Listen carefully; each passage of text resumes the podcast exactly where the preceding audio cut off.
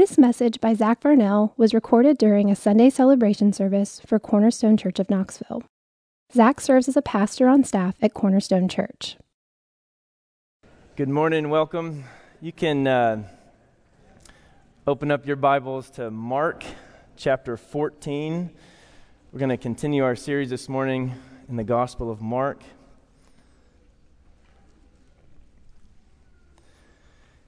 Chapter 14. We're going to read the first 11 verses. And this is the Word of God.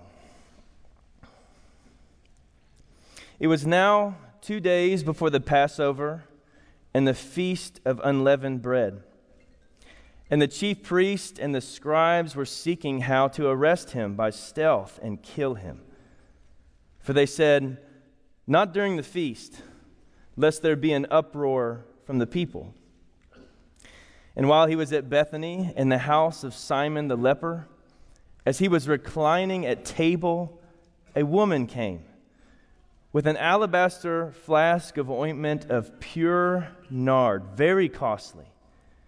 And she broke the flask and poured it over his head. There were some who said to themselves indignantly, Why was the ointment wasted like that? For this ointment could have been sold for more than 300 denarii and given to the poor. And they scolded her. But Jesus said, Leave her alone. Why do you trouble her? She has done a beautiful thing to me. For you always have the poor with you. And whenever you want, you can do good for them. But you will not always have me.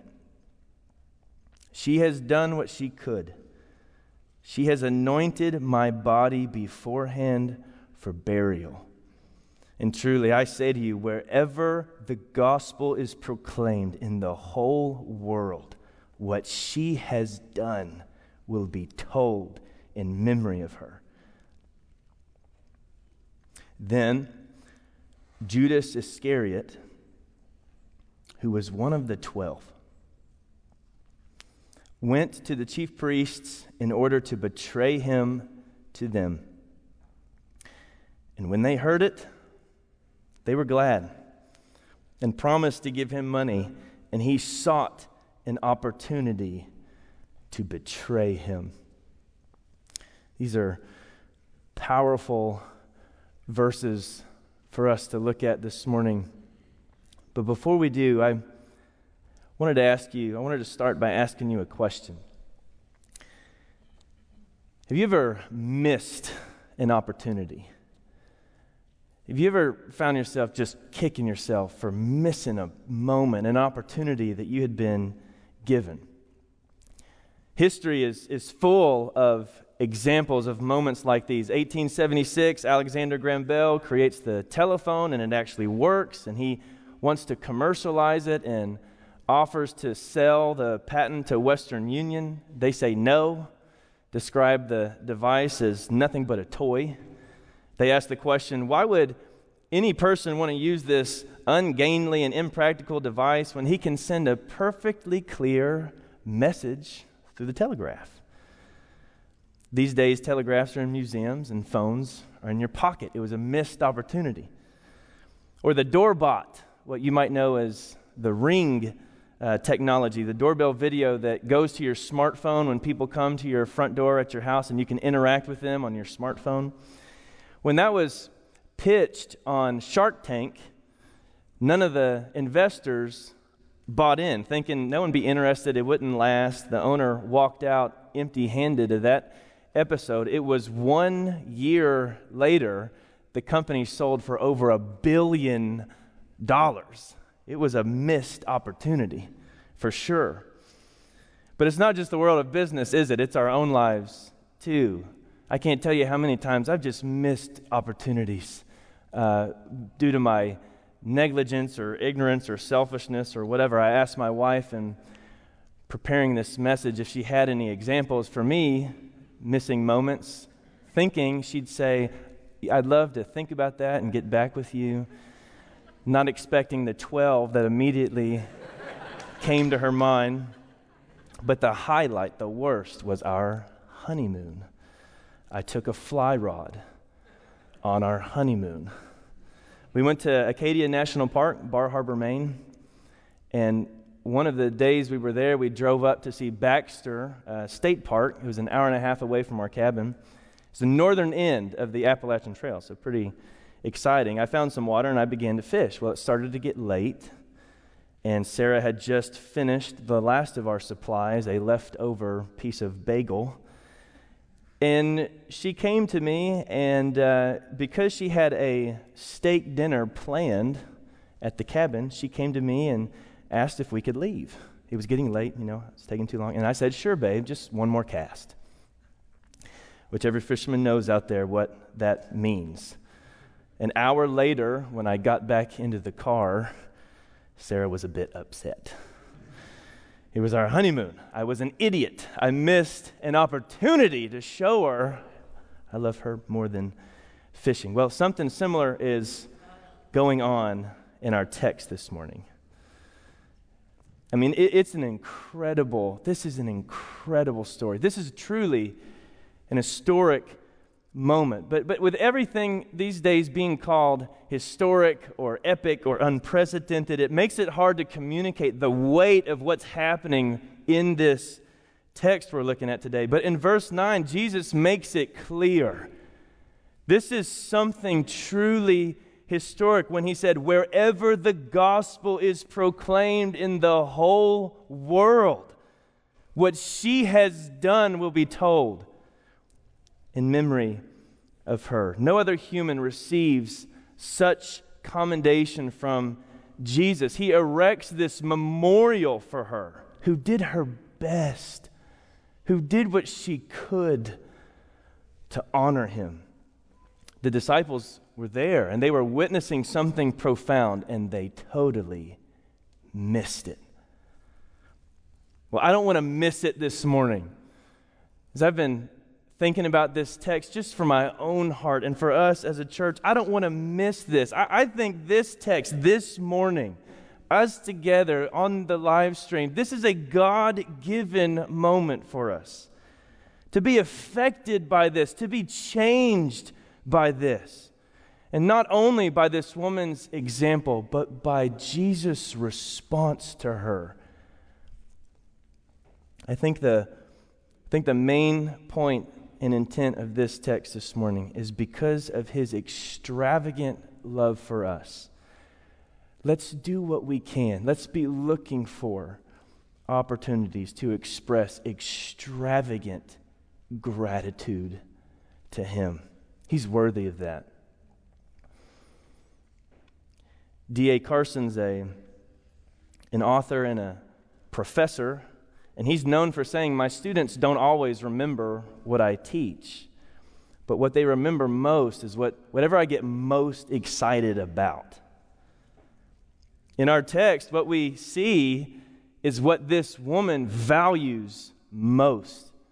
We, we also learn what Jesus values most. And so we want that to shape what, what do we value most?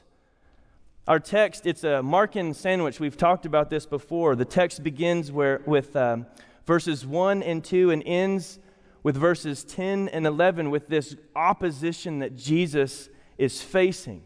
And what's in the middle, what's in the middle of the sandwich, gives us the main point. Well, what's happening in chapter 14 is that there's a slowing down in the narrative. The author, who, who we've learned his favorite word is immediately, immediately, immediately. He's slowing down here. Why? Because the cross is coming into view. Last week in chapter 13, we soared to these, this future reality of the return and the reign of our Savior. But this week, chapter 14, we are back in the very real and the very present fallen world. So, number one, the top and the bottom of this sandwich, his enemies desire to destroy him. Verse 1 It was now two days before the Passover and the feast of unleavened bread. And the chief priests and the scribes were seeking how to arrest him by stealth and kill him. These guys are still at it. They have been for a while. They are conniving. Their, their hatred for Jesus, these are the religious leaders, their hatred for Jesus has only continued to mount as he's thwarted their traps and he's answered their questions and he's taught with authority and he's put them to shame. And so they are resolved. There's no turning back now. They're going to take him out. And at this point, it is only his popularity among the people that's keeping them from doing what they are dead set on doing. They're afraid of what the people might do. The, the context of what's going on right here, it tells us in verse 1, is the Passover celebration. It's one of the most important feasts and celebrations for the Jewish people. It was their national holiday, it, it commemorated God's salvation of the Hebrew people from slavery in Egypt. When through the sacrifice of a lamb for each individual household, God passed over his people when he struck down the firstborn of Egypt. It's what led to their deliverance. And so it was a huge celebration. It was so important. And, and so many people would make pilgrimage to Jerusalem to be there for it. And I know it might be hard to imagine or remember bringing this back to mind in our season. But I was thinking it might be like being on campus during a big game day, full Neyland Stadium the point is, a lot of people. A lot of people. And, and among all these people, Jesus had become quite popular. They're interested in him. They're very excited about him. They were thinking how appropriate it might be during this nationalistic holiday that the Messiah might, might just be here to throw off Roman rule and bring the Jewish people back exalted where they ought to be. So the religious leaders were afraid of what they might do if they take him out. But make no doubt about it, they planned to take him out. And so, like a stalking predator, they wait. But then something surprising happens. Verse 10 Then Judas Iscariot, who was one of the twelve, went to them in order to betray Jesus to them. Someone who is close to Jesus. Someone who would make it easy for these religious leaders, seeks them out. It is so much better than what they thought or were expecting. Verse 11 even tells us it made them glad. The treachery of the Son of God made them glad. It's one of the most bitter lines in the gospel. So, this is the context of what's going on. There's hatred for Jesus, there's this cheap valuation of his life, there's this resolve to get rid of him no matter what it takes. Using money, bribery, betrayal, treachery, hunting him down, seeking opportunities. And before we move on, we just, I think it's good to stop and pause and consider and remember who's in charge here. Because when we stop and we think about this hatred and this evil and this plotting against Jesus, we grieve in our hearts. I mean, one of the 12, he's named. Judas, he's an insider. He went to betray him. But let's not forget in God's glorious sovereignty. What man intends for evil, God intends for good. He's not out of control. He's not at risk of walking into something he doesn't fully know well already. It's important for us to remember that when we see this suffering and this hate and this evil, God is in control. And you get a, a bit of a glimpse of that when you look at the middle portion of the story, the, the meat of the sandwich. That's number two, a beautiful thing. Right in the midst of the hate and conspiracy against Jesus, there is a party celebrating him. Verse 3 He's at Bethany in the house of Simon the leper. Oh, to be at this party. I mean, I think the closest thing I can think of that relates to this context to describe the feel of this setting is like a birthday party or maybe a retirement party where there's there, it's just only close friends and family where, where, where all the people gathered are united by one common interest one person. This their love for this one main person a setting where this one person would feel totally safe and at rest a context of joy and, and bliss. That's the feel of this party. Simon was the host. And, and obviously, he was a healed leper. Jewish law wouldn't have allowed people to gather in his home if he had leprosy. I mean, you think COVID prevents you from hanging out with people, leprosy was way worse. And yet, there they are at this former leper's house, one whom Jesus probably healed, one who was surely thankful for Jesus and loved Jesus and was grateful for all that Jesus had done for him. John's account in John chapter 12, it tells us who else was there. Lazarus was there. Oh, the one whom Jesus raised from the dead, the one whom surely loved Jesus and was so grateful for who Jesus was. Jesus or John's account also tells us that Martha was there. Martha, the best of all hospitality, the hostess above all. So no doubt they were throwing down. It was a feast. Matthew's account tells us that the disciples were there. And if the disciples were there, then Peter was there. And if Peter was there, I just have to think he was sitting by Lazarus and asking, what, what was it like? What did you feel? What did you experience? What was it like when you got back? Just all kinds of questions. You know Peter. The point is, it was a wonderful setting. And notice who isn't there. There are no scribes. There are no chief priests. There are no Pharisees or religious leaders. There are no enemies of Jesus. It's a joyful setting. It's a safe place. It's so far removed from the outside world, which is conspiring against and hating Jesus. Now, this was, this was a respite, this was rest for them. And then in comes this woman. Hmm. Mark keeps her nameless. And she comes in and she does this extravagant thing.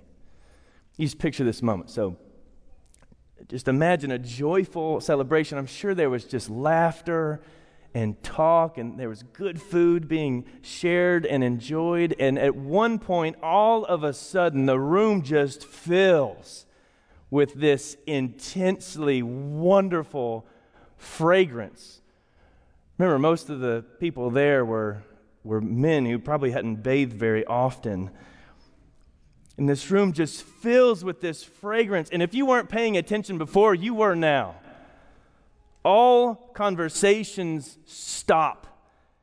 Every eye is on this woman and what she is doing. It was profound and it was very extravagant. One, one commentator said that, that Mark just stumbles over himself to make sure we know how expensive this stuff was. The disciples value it at over 300 denarii, which is about an average year's salary today. So, in a single moment, this woman pours out tens of thousands of dollars onto Jesus. And, and not only that, you have to understand in, in the culture, the society of that day, there's no way that this this alabaster flask was something that this woman could have purchased. She wouldn't have been able to afford it in that day because she wouldn't have been enabled to make money like that. So, no doubt, This was a family heirloom, had been passed down generation to generation, making it worth so much more than the monetary value alone. This was her financial security. This was her plan B. This was her rainy day fund, and yet she breaks it, saving none, exhausting all of it. Why? It was an act of honoring her Savior. It was an act of love. It was extravagant gratitude. And immediately, she's criticized. Verse 4 There were some who said to themselves indignantly, Why was the ointment wasted like that? For this ointment could have been sold and given to the poor, and they scolded her.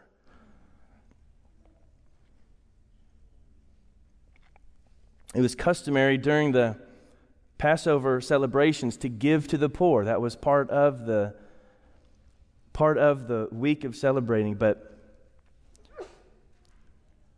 so their response to her was, You missed it. What a waste. You, you could have done so much more with that. They were angry with her. So, again, put yourself in that scenario, put yourself in her shoes. Think of the context of this party, all that was going on. I don't think that was her, I don't think that's what she was expecting. That was the response she was expecting from those around Jesus. You ever been in a situation like that? Have you ever, out of your love or care for someone, you you, you did something, you, maybe you tried to serve them in some way or give them some gift, thinking it'd be a great idea and would really bless the person and they would appreciate it. Others would appreciate it when, in fact, you realize that it's not appreciated. In fact, maybe you even made it worse. It reminded me of, of Mike's story. He, Mike Pluniak's a, another pastor here, uh, if you're a guest. He was the bald guy earlier. But um, he told a story a few weeks ago where he worked for a lawn company and mowed down some the, this lady's beautiful flowers because he thought they were weeds. He thought he was doing her a favor, and it wasn't appreciated. It's sort of a moment like that. Jesus is surrounded by his closest friends, those who've been with him and know him and love him most. And, and can you imagine what this woman must have thought when she, in, in, this, in this loving, joyful setting, when she just motivated by her love for Jesus, sought to honor him and express love for him, and it was immediately met with indignation. How foolish she must have felt. How lonely and dejected she must have felt. How surprised she must have been. You know, Mark, Mark's making a point by keeping her unnamed. And his point is that these men, those who are closest to Jesus and around Jesus, they're kind of considered insider. They are the ones who have been with him and should know him best. And yet, this unnamed woman who's representing someone who is outside of that, she's the only one in that moment who actually gets it right. And what we know from John's account is that this woman is Mary. Mary, sister to Martha and Lazarus, a woman whom Jesus had rescued and redeemed, a woman whom Jesus, who, who loved Jesus deeply. The disciples were angry because they thought she was missing a much greater opportunity. The greater opportunity would have been to sell this and give it to the poor, to do good. But she wasted it on Jesus. They didn't realize that it was they themselves who were totally missing it until Jesus speaks. Verse 6. Jesus said, Leave her alone. Why do you trouble her? She has done a beautiful thing to me. How wonderful must that have been? To the Savior speak up for her, to commend her. See the heart of Jesus here. He gets in between this woman and his disciples. And his words in this moment, right here, when he spoke them, his response, it, wasn't only critical for Mary to hear, for the disciples to hear. I think it's critical for us today to hear and to listen to and to learn from. So, what can we learn from what he says? A couple of things to look at. Number one, we can learn what Jesus values. So, why did he call it a beautiful thing? What, what made it beautiful? Well, what made it beautiful was that it was motivated by genuine love for Jesus. Paul says in 1 Corinthians 13, you can do all kinds of things. You can give all kinds of things. You can sacrifice in all kinds of ways. But if they lack love, they are worthless. You know, Jesus did not need, he was not impressed necessarily by just really expensive ointment made from a root found in India. That's not what he was impressed with. That's not what made it beautiful. What made it beautiful was her love for him. It was her sincere, genuine gratitude, where in that moment, according to her means, doing what she could, her sincere sacrifice of faith, that's what made it beautiful. The Lord loves faith. It pleases him. Like when a parent receives a gift from their child who, who made it because they love their parent. I mean, it's not like that gift you're probably going to take and sell on eBay and make a lot of money. We don't have many child prodigies in that way, but, but it becomes a treasure. Why?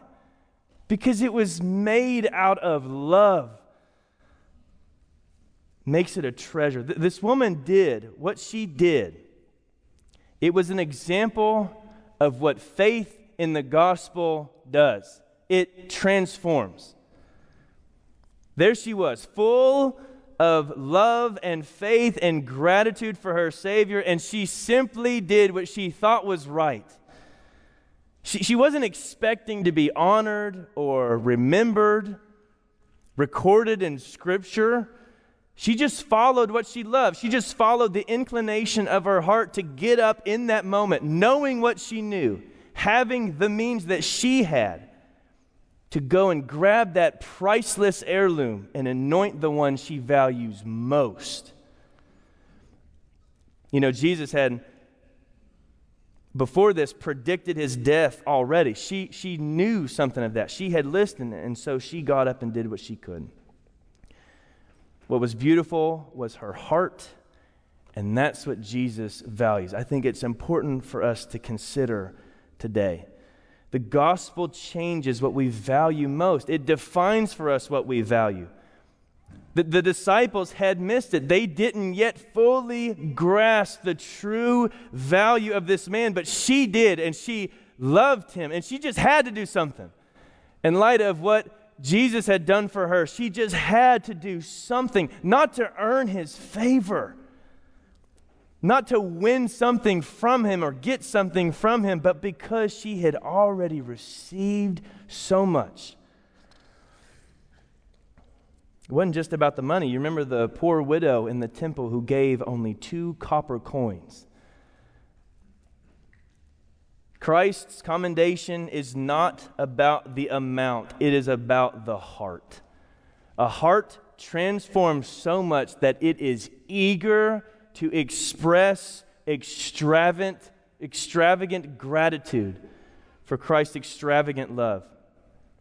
So, what motivates us to sacrifice for God like that?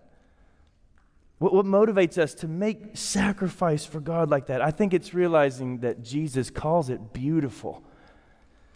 James Edwards is another commentator, and he said this According to Jesus, an act has value according to its motive and intent. And that, not its material value, that is what makes it serviceable in the kingdom of God.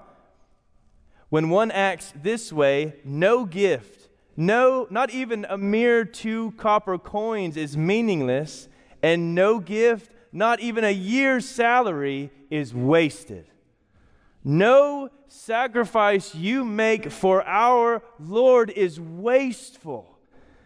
Jesus knows every one and commends you because they are beautiful in his sight because they come out of a heart that loves him and wants to do what we can. So I just wondered if there were some here this morning who needed to, to hear that quote. And I wondered if there's some who are mindful this morning of sacrifices that you have made or that you are making, and you're just tempted to wonder if it's worth it. You're tempted to wonder if it's meaningless or if it's being wasted. And I think our text would say Jesus knows your heart. Not one of these things is wasted, not one is meaningless. The sacrifices of your time and your energy, your affections, your serving other people, maybe your sacrifice of laying down preferences for the sake of others' goods or for the sake of unity in our church, your money, your giving Maybe there are things that no one else sees. What are you tempted to think might be a waste or meaningless? There's not one.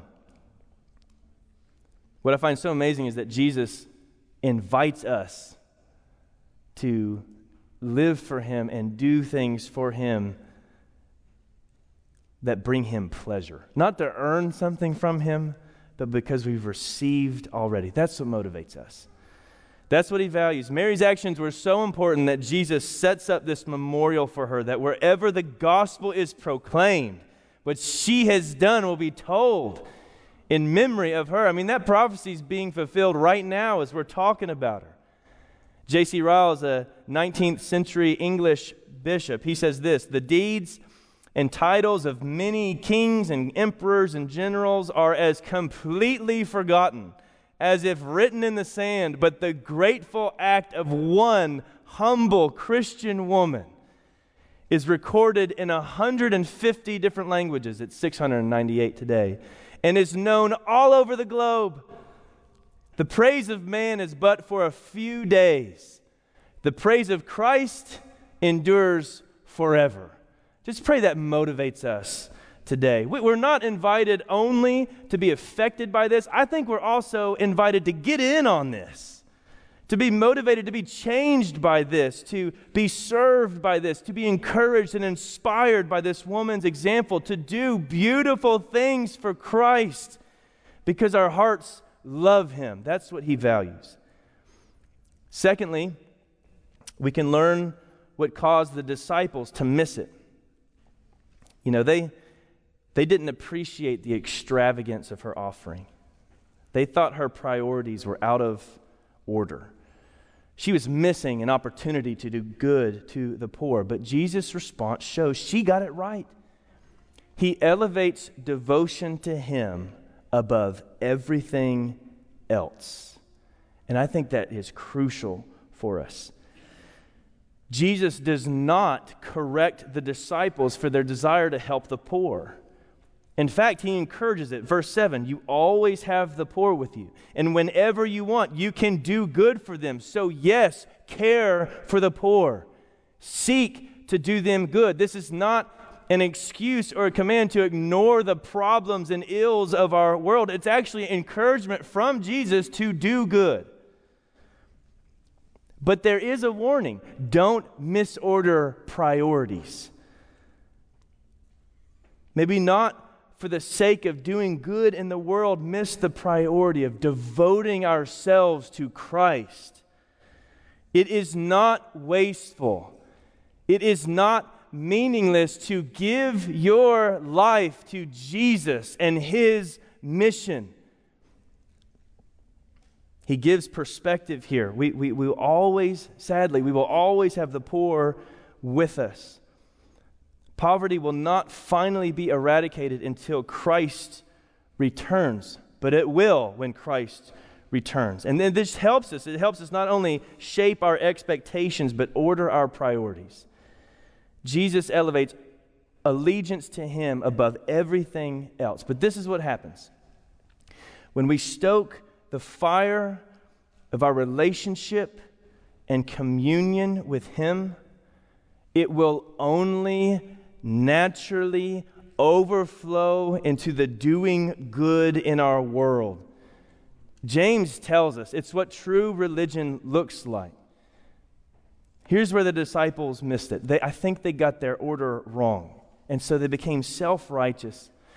And in their self righteousness, they were blind to just how beautiful a thing this was that she did to Jesus. And even blind to the grace of God in her heart for wanting and being willing to do it. So let's be aware of that. Let, us anchor, let's make sure we anchor our good deeds in gratitude for and devotion to Christ.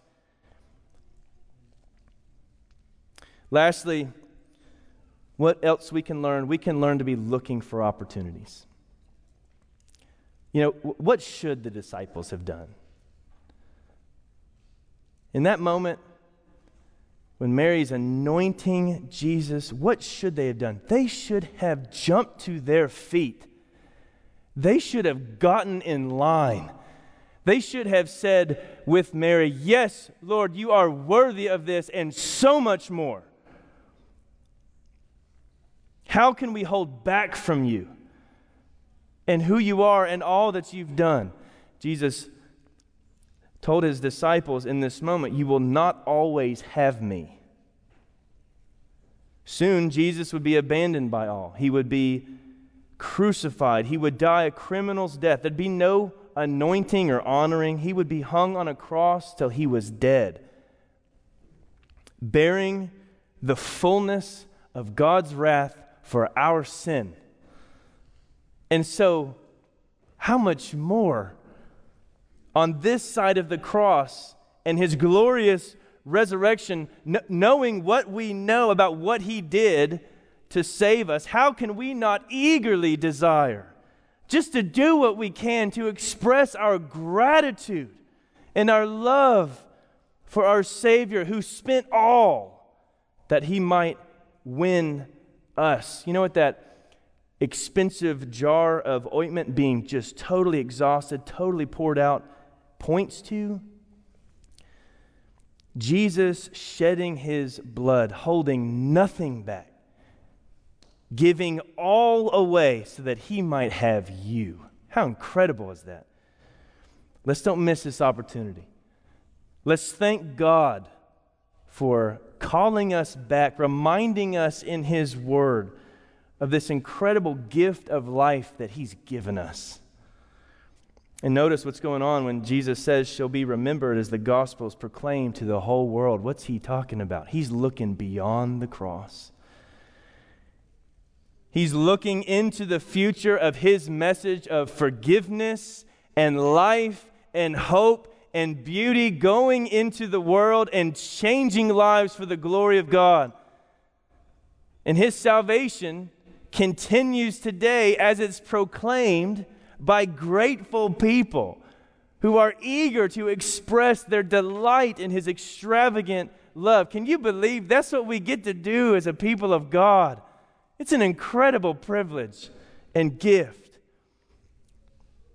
It's what the world needs. So, what can we do? What can we do? Jesus said she did what she could. What can we do with our, with our money, with our time, with our serving, with our affections, with our actions? What, what's He calling us to do? I don't know.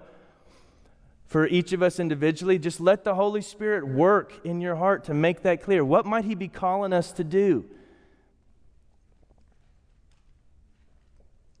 Not again in order to gain, but because we lived out of all we have received in Him. You know, the text begins and ends with Jesus' enemies seeking to do him harm. What a joy it is to be a people who can live seeking daily to bring him honor. Let's pray that the Lord would open our eyes to the opportunities we get to, we get to have each day to do just that, to not miss those opportunities. And let's remember that on the last day for believers, What we will receive by the grace of God is commendation from our Savior, celebrating the work of God in our lives for all the beautiful things He's not only called us to do, but He's enabled us to do by His Spirit for His glory and our great joy. Don't you want to get in on that more and more and more? Let's pray that the Lord would help us to do that. Father, thank you for your word and the example that your word gives us, the lives that your word calls us to. And I pray, Lord, that you would help us by your grace, enable us to see the things, the opportunities you give us to express our gratitude to you in our lives. Lord, make us grateful people for all we have in Christ, I pray. In his name, amen. You've been listening to a message given by Zach Varnell during a Sunday celebration service at Cornerstone Church of Knoxville. To find out more about Cornerstone Church of Knoxville, visit us at www.cornerstonechurchofknoxville.com or call our church office at 865 694 4356. We'd love to have you join us in our mission to treasure, grow in, and proclaim the gospel of Jesus Christ.